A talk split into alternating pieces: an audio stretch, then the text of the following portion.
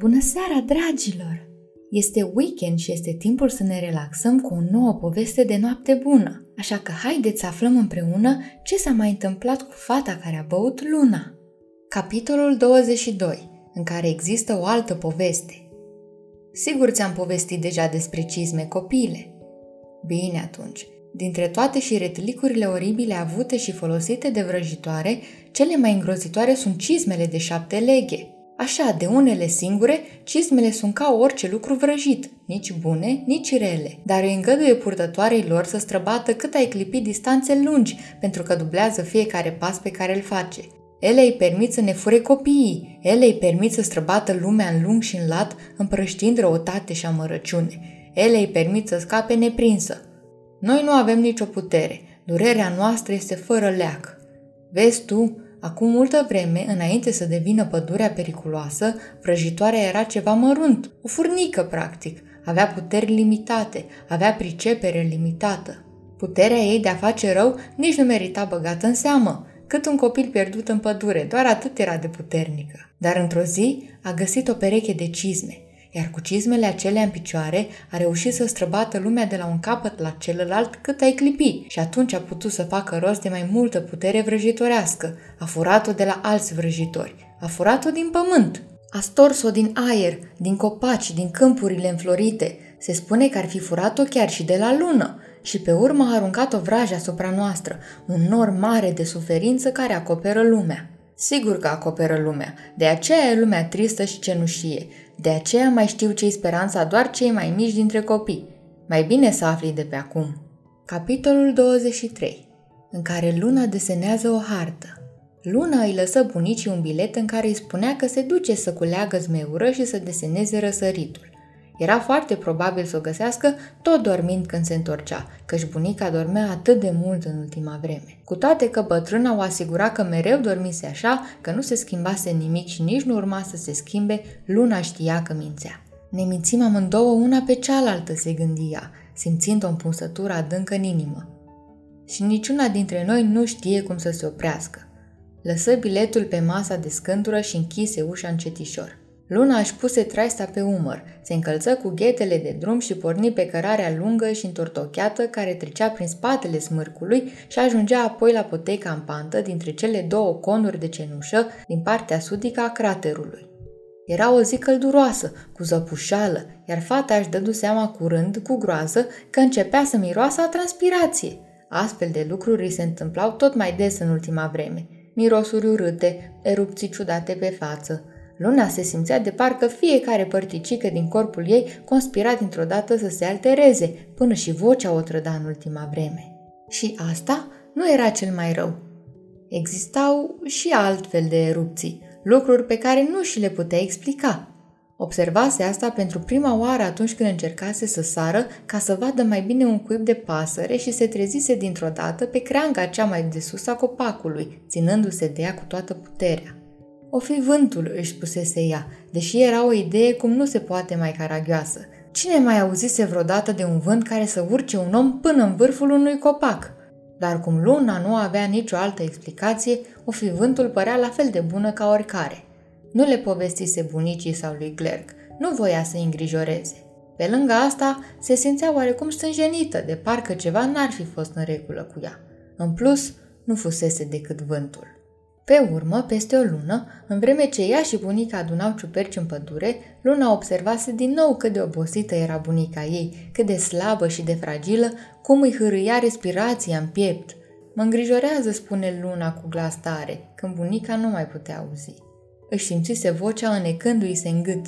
Și pe mine, îi răspunsese o veveriță de culoare a lunei. Stătea pe creanga cea mai de jos a unui copac și se uita la ea cu o expresie cunoscătoare pe fața ascuțită.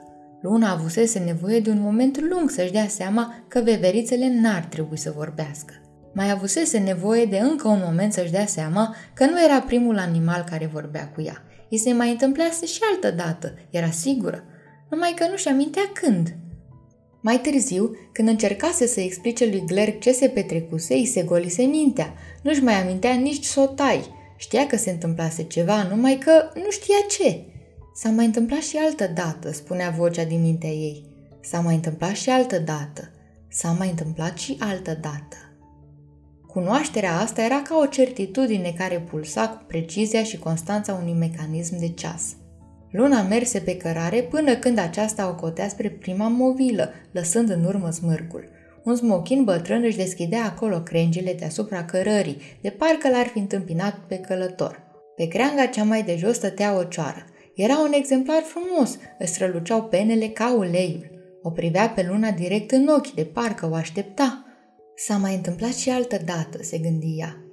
Salut, zise luna uitându-se în ochii strălucitori ai ciorii. Cra, zise cioara, dar luna era sigură că asta însemna salut. Și dintr-o dată luna aș aminti.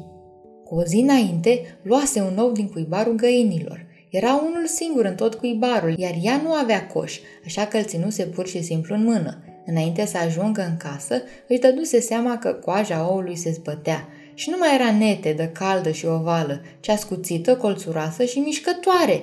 Pe urmă o mușcase. Luna țipase și dăduse drumul oului, dar nici vorbă de ou. Era o cioară în toată mărimea ei, care se ridicase în spirale deasupra capului ei și apoi aterizase în primul copac. Cra, zisese cioara. Sau asta ar fi trebuit să spună, dar nu era așa. Luna, cărăise în schimb cioara. Și nu zburase nicăieri, stătuse pe creanga cea mai de jos de lângă casa din copac al lunei și urmase peste tot unde se dusese restul zilei. Luna nu pricepea nimic. Cra, cărăia cioara. Luna, luna, luna. Sst, o certase luna. Încerc să gândesc. Cioara era neagră și lucioasă, așa cum trebuie să fie o cioară, dar când se uitase mai bine la ea, luna mai văzuse o culoare albastru, cu o lucire argintie pe margini. Dacă deschidea ochii larg și se uita fix, culorile acelea în plus dispăreau. Ce ești?" o întrebase Luna. Cra, cârâise cioara. Sunt cea mai grozavă dintre ciori, voia să spună. Înțeleg. Ai grijă să nu te vadă bunica, zisese Luna. Sau monstrul mlaștinii, adăugase ea, după ce se mai gândise. Cred că s-ar supăra. Cra, zisese cioara. De acord, adică. Luna scuturase din cap. Existența ciorii nu avea niciun sens, nimic nu avea sens. Și totuși cioara era acolo, era Evea, deșteaptă și vie. Există un cuvânt care explică totul, se gândise ea. Există un cuvânt care explică tot ce nu înțeleg. Trebuie să existe, numai că nu mi-l amintesc. Luna îi ceruse ciorii să nu se lase văzută până ce nu descălcea ea lucrurile, iar cioara o ascultase.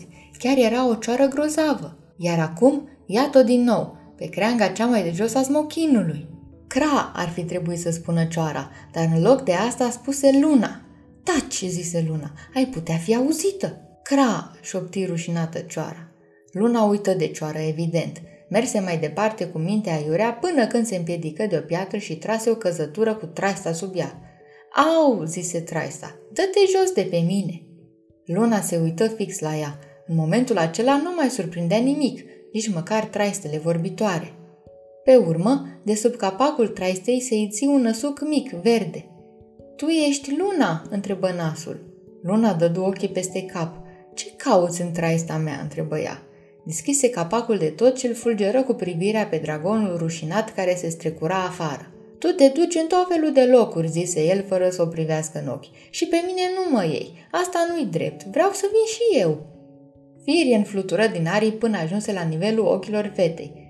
Vreau să fac parte din grup, îi zâmbi el dragonic, plin de speranță. Poate ar trebui să luăm și pe Glerg și pe mătușica Xan. Ăsta ar fi chiar un grup vesel. Nu, zise Luna ferm și continuă să urce spre culme. Firien o urmă pătând din aripi. Unde mergem? Pot fi de ajutor? Eu sunt foarte folositor. Hei, Luna, unde mergem? Luna dădu ochii peste cap și se răsuci pe călcâie pufnind. Cra, zise cioara. De data asta nu spusese luna, dar luna simțea că la asta se gândea.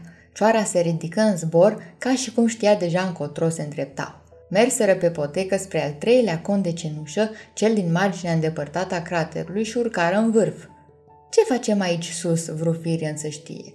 Sst, zise Luna. De ce trebuie să vorbim în șoaptă?" întrebă Firian.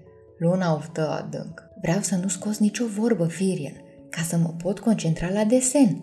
Eu pot să tac, ciripi Firian, încă zburând în dreptul feței ei. Pot să tac de tot. pot fi mai tăcut decât râmele, iar râmele nu scot o vorbă, în afară de când vor să te convingă să nu le mănânci, atunci nu mai tac și sunt foarte convingătoare, deși eu de obicei tot le mănânc pentru că sunt delicioase. Taci chiar în clipa asta, zise Luna. Dar tac, Luna, sunt cea mai tăcută făptură care Luna strânse fălcile dragonului între degetul mare și arătător, apoi, ca să nu se simtă jignit, îl apucă cu mâna cealaltă și îl îmbrățișă strâns. Te iubesc atât de mult, șoptia. Acum taci! Îl mângâie afectuoasă pe capul verde și îl lăsă să se cuibărească la căldura șoldului ei. Ei bine, dragilor, cu cât micuța Luna se apropie mai mult de ziua în care urmează să facă 13 ani, pare că magia din ea nu mai are răbdare să iasă la suprafață. Vom vedea împreună ce se va întâmpla atunci când ea își va aniversa cea de-a 13-a zi de naștere. Până atunci, vă urez somn ușor, dragilor!